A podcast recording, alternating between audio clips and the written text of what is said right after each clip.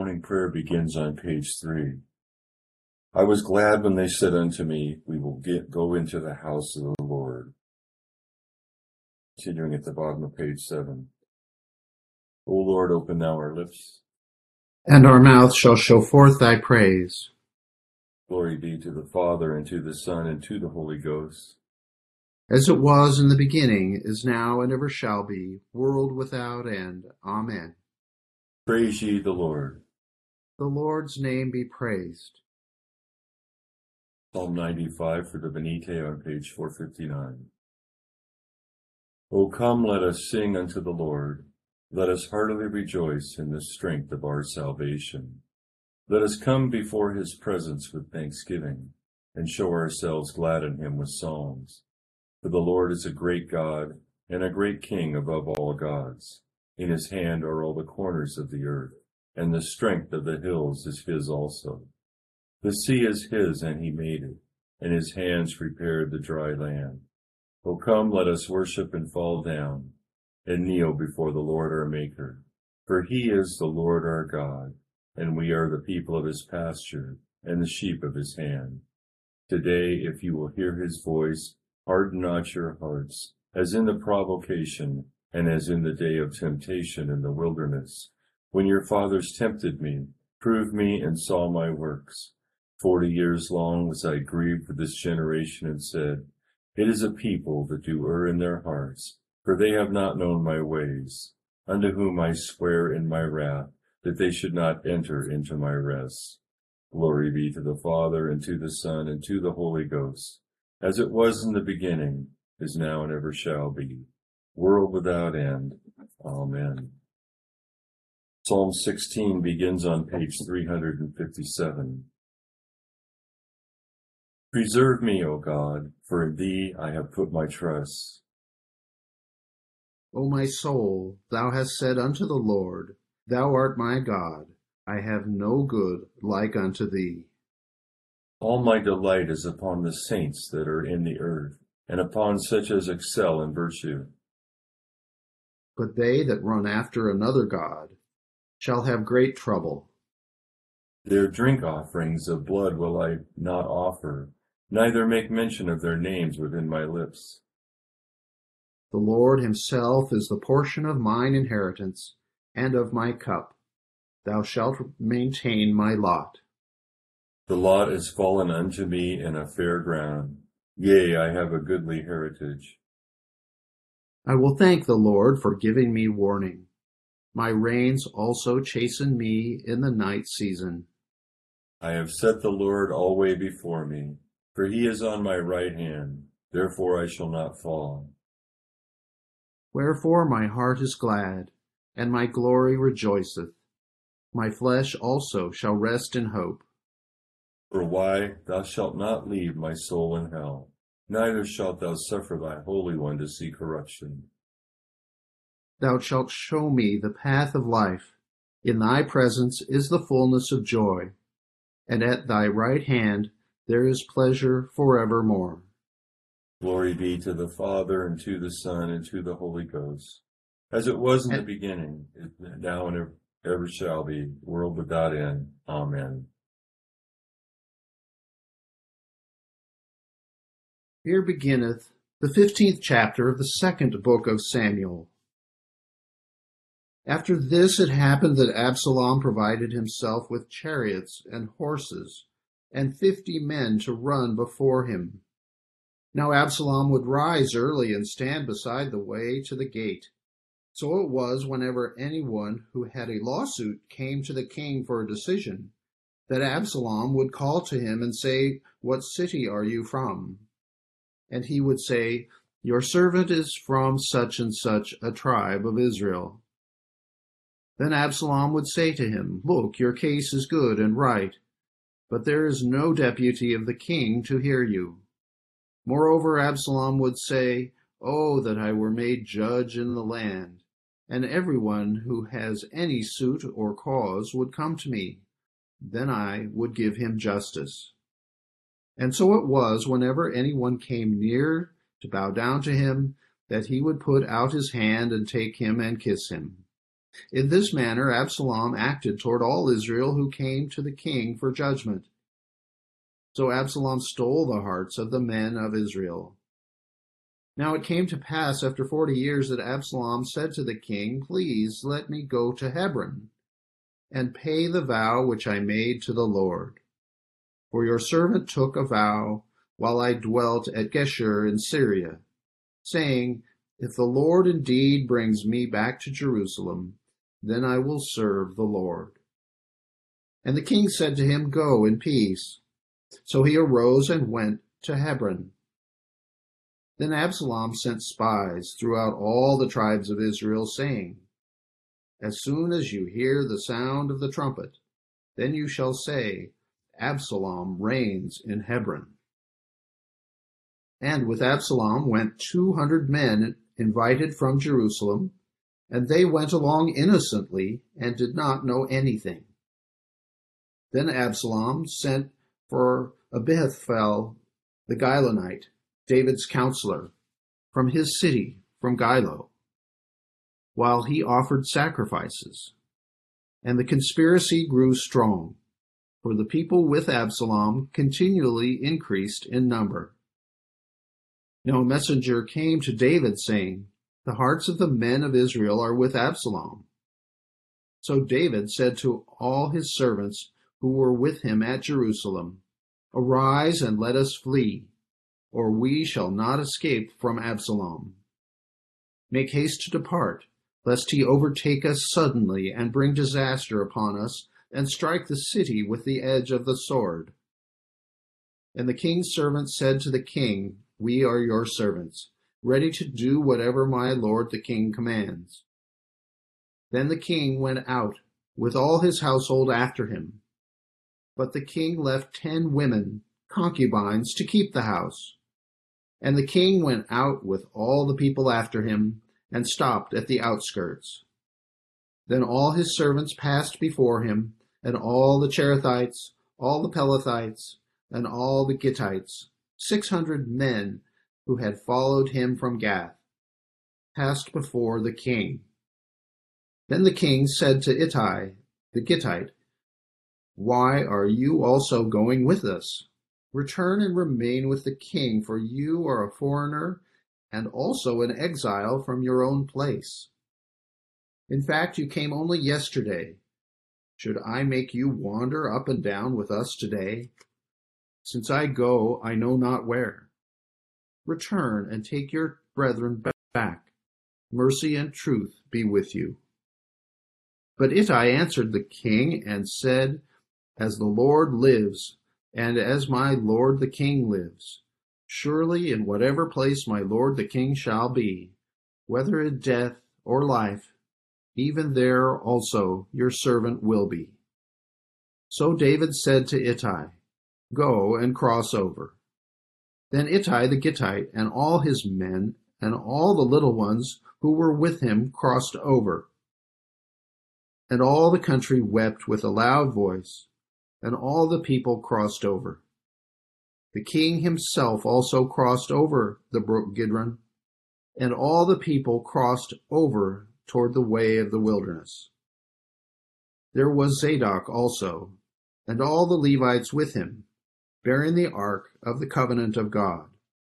And they set down the ark of God, and Abiathar went up until all the people had finished crossing over from the city. Then the king said to Zadok, Carry the ark of God back into the city. If I find favor in the eyes of the Lord, he will bring me back and show me both it and his dwelling place. But if he says thus, I have no delight in you, here I am, let him do to me as seems good to him. The king also said to Zadok the priest, Are you not a seer? Return to the city in peace, and your two sons with you, Ahimaaz your son, and Jonathan the son of Abiathar. See, I will wait in the plains of the wilderness until the word comes from you to inform me. Therefore Zadok and Abiathar carried the ark of God back to Jerusalem, and they remained there. So David went up by the ascent of the Mount of Olives, and wept as he went up. And he had his head covered and went barefoot. And all the people who were with him covered their heads and went up, weeping as they went up. Then someone told David, saying, Ahithophel is among the conspirators with conspirators with Absalom. And David said, O Lord, I pray, turn the counsel of Ahithophel into foolishness. Now it happened when David had come to the top of the mountain, where he worshipped God, there was Hushai the Archite, coming to meet him with his robe torn and dust on his head. David said to him, If you go on with me, then you will become a burden to me. But if you return to the city and say to Absalom, I will be your servant, O king, as I was your father's servant previously, so I will now also be your servant. Then you may defeat the counsel of Ahithophel for me. And do you not have Zadok and Abiathar the priests with you there? Therefore it will be that whatever you hear from the king's house, you shall tell Zadok and Abiathar the priests. Indeed, they have there with them their two sons, Ahimaaz, Zadok's son, and Jonathan, Abiathar's son. And by them you shall send me everything you hear. So Hushai, David's friend, went into the city, and Absalom came into Jerusalem. Here endeth the first lesson. Benedictus es on page 11. Blessed art thou, O Lord God of our fathers, praised and exalted above all forever. Blessed art thou for the name of thy majesty, praised and exalted above all forever. Blessed art thou in the temple of thy holiness, praised and exalted above all forever. Blessed art thou that beholdest the depths, and dwellest between the cherubim, praised and exalted above all forever. Blessed art thou on the glorious throne of thy kingdom, praised and exalted above all forever. Blessed art thou in the firmament of heaven, praised and exalted above all forever. Glory be to the Father, and to the Son, and to the Holy Ghost, as it was in the beginning, is now, and ever shall be, world without end. Amen. Here beginneth the second chapter of the second epistle of St. Paul to the Corinthians. But I determined this within myself, that I would not come again to you in sorrow. For if I make you sorrowful, then who is he who makes me glad but the one who is made sorrowful by me? And I wrote this very thing to you, lest, when I came, I should have sorrow over those from whom I sought to have joy, having confidence in you that all that my joy is the joy of you all. For out of much affliction and anguish of heart I wrote to you with many tears, not that you should be grieved, but that you might know the love which I have so abundantly for you. But if anyone has caused grief, he has not grieved me, but all of you to some extent, not to be too severe. This punishment, which was inflicted by the majority, is sufficient for such a man, so that, on the contrary, you ought rather to forgive and comfort him, lest perhaps such a one be swallowed up with too much sorrow. Therefore I urge you to reaffirm your love to him. For to this end I also wrote, that I might put you to the test, whether you are obedient in all things. Now, whom you forgive anything, I also forgive. For if indeed I have forgiven anything, I have forgiven that one for your sakes in the presence of Christ. Lest Satan should take advantage of us, for we are not ignorant of his devices. Furthermore, when I came to Troas to preach Christ's gospel, and a door was opened to me by the Lord. I had no rest in my spirit because I did not find Titus my brother But taking my leave of them, I departed for Macedonia. Now thanks be to God who always leads us in triumph in Christ, and through us diffuses the fragrance of his knowledge in every place. For we are to God the fragrance of Christ among those who are being saved and among those who are perishing. To the one we are the aroma of death leading to death, and to the other the aroma of life leading to life. And who is sufficient for these things? For we are not, as so many, peddling the words of God, but as of sincerity, but as from God. We speak in the sight of God in Christ. Here endeth the second lesson. Together, Benedictus on page 14. Blessed be the Lord God of Israel, for he hath visited and redeemed his people, and hath raised up a mighty salvation for us in the house of his servant David, as he spake by the mouth of his holy prophets, which have been since the world began, that we should be saved from our enemies and from the hand of all that hate us to perform the mercy promised to our forefathers, and to remember his holy covenant, to perform the oath which he sware to our forefather Abraham, that he would give us, that we, being delivered out of the hand of our enemies, might serve him without fear, in holiness and righteousness before him all the days of our life.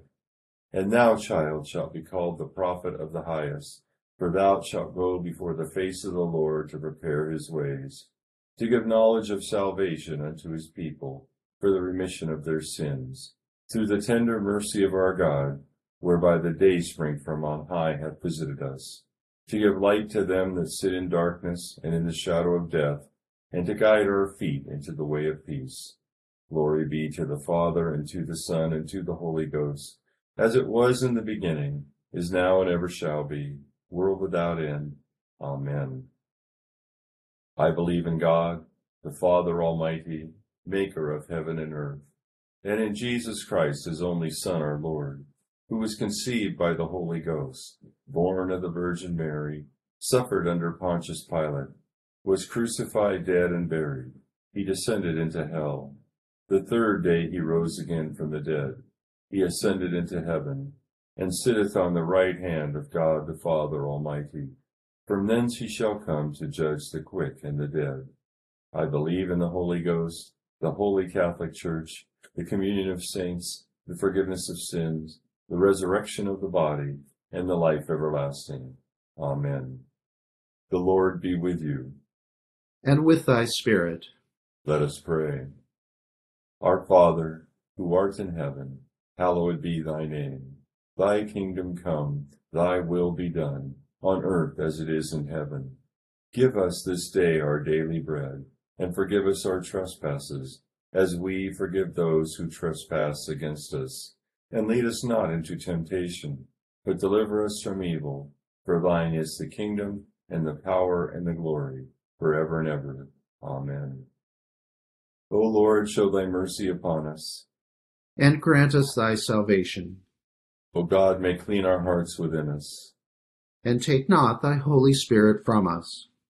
Almighty and merciful God, of whose only gift it cometh that thy faithful people do unto thee true and laudable service, grant, we beseech thee, that we may so faithfully serve thee in this life, that we fail not finally to attain thy heavenly promises, through the merits of Jesus Christ our Lord. Amen.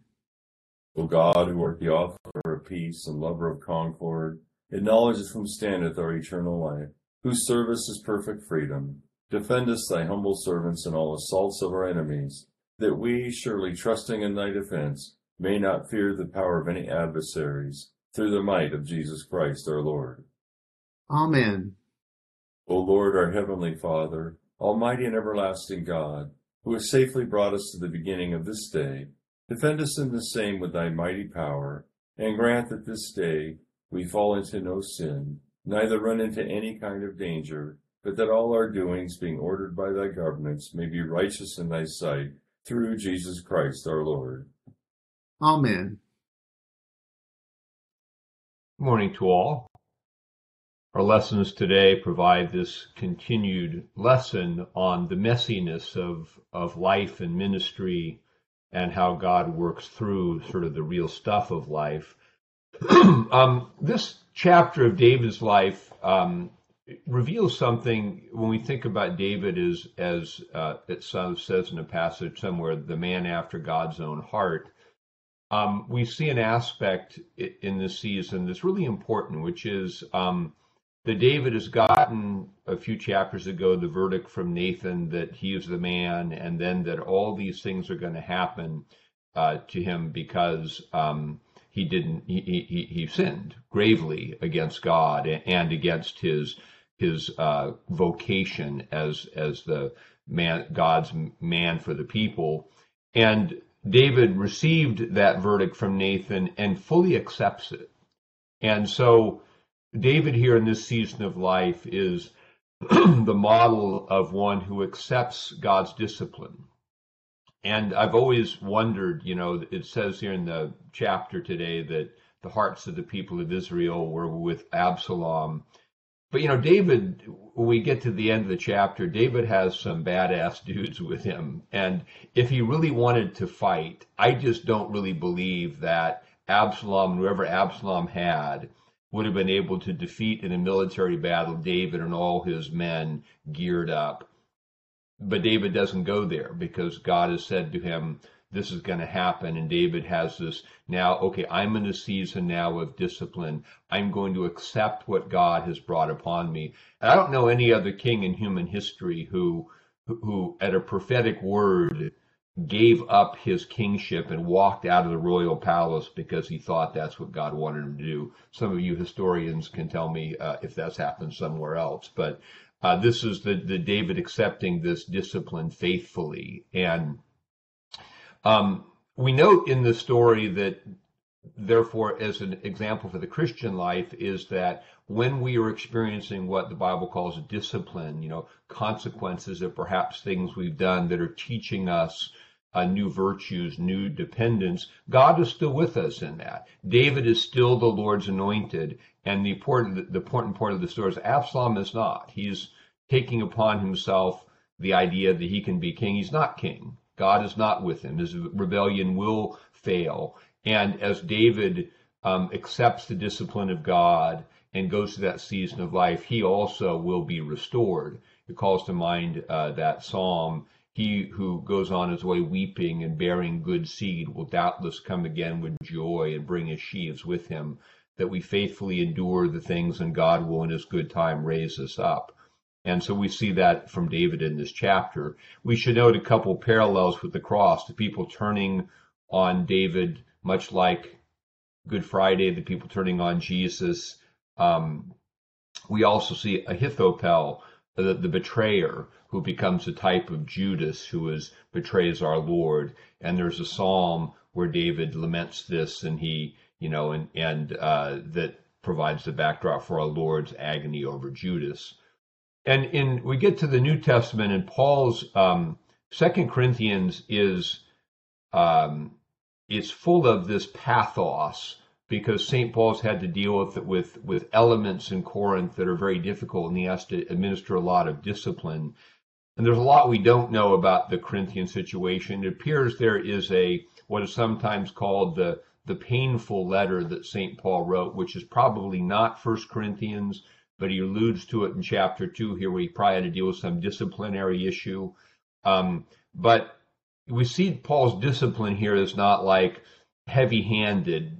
You, you know, I'm going to crush this guy. His heart is he loves these people. Something wrong was done by someone. St. Paul administered discipline that re- resulted in the, it, that required the body of the church to discipline someone. And that was, as St. Paul says in the epistle, the test of their obedience. Would they, would they do, would they follow this sort of godly admonition of discipline? But, um, but he, um, he does it. He wants the, those who are disciplined to come back and be restored. Discipline is always like this, not merely punitive. It's always to restore things to where they're supposed to be. And we should note in so so I guess uh, the great stand, uh, feature of this chapter is Paul's heart is so fully in his desire for the good, even while he has to administer discipline. And these are two things we have to be aware of in our lives. Sometimes we we're angry about you know injustice and we want to punish someone, we crush them, we forget the demands of love. And sometimes we're so full of love and warm fuzziness that we we're afraid to uh, administer the consequence. You know, the the true character of God is justice in love with the desire for reconciliation. Um, and so we see in Paul clearly thinks he has authority. I, he, he says of this offender in this chapter, I have forgiven him. His apostolic authority carried out in the church. And so we see here's the character of St. Paul as, as a, an apostle, which is required of all who would minister, which is to say that um, he loves, he has real authority, but that authority is to be the presence of Christ and never to respond to the wrong that someone does with vindictiveness or pettiness, but to administer godly discipline, to accept that kind of slander that just comes with the territory. And, and just as with David, who's going into exile here now, being opposed, because he is the Lord's anointed, he will be, he will return and become king again. So those who are in Christ, those as we represent Christ in life and ministry, even though we're opposed, if we endure those seasons faithfully, God will vindicate, bring back, make clear who's wrong, make clear also who's who's right. And this is, if we want to be involved in ministry with people, this is just what we have to be willing to deal with. That sort of pain of of caring about people and having to do difficult things in relationship with them as kind of the test of it's a, it's a test of our our uh, growth in faith, our ability to do that. So anyway, a few thoughts about today's lessons.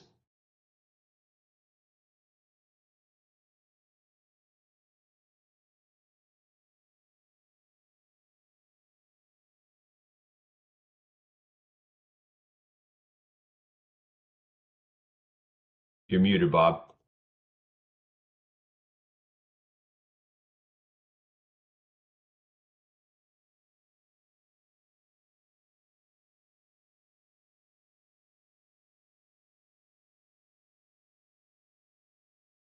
Okay.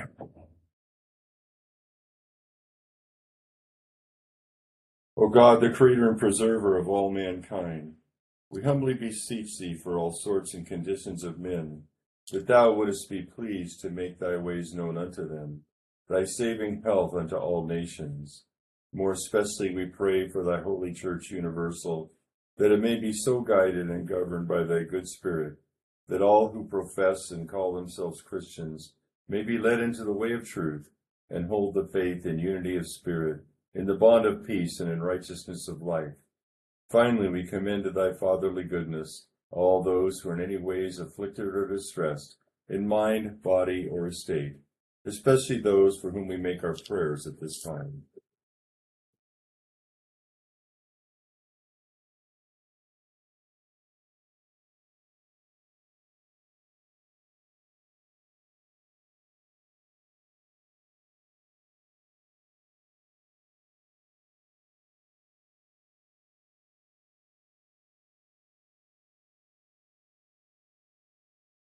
That it may please thee to comfort and relieve them according to their several necessities, giving them patience under their sufferings, and a happy issue out of all their afflictions.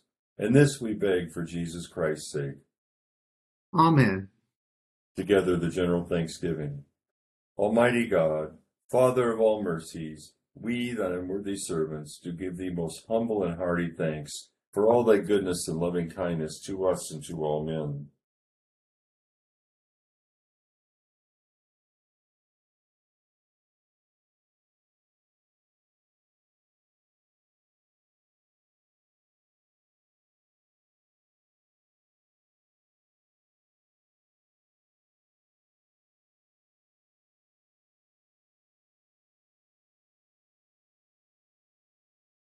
We bless thee for our creation, preservation, and all the blessings of this life, but above all for thine inestimable love, in the redemption of the world by our Lord Jesus Christ, for the means of grace and for the hope of glory.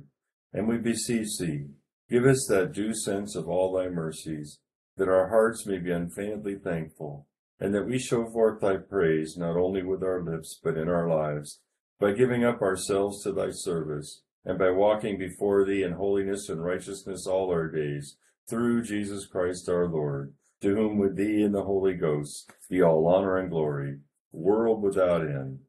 Amen. Grace of our Lord Jesus Christ, the love of God, and the fellowship of the Holy Ghost be with us all evermore. Amen. Good to be with you this morning. Thank you. Thank you, Chris, Bishop. Bye-bye. Thank you, everyone.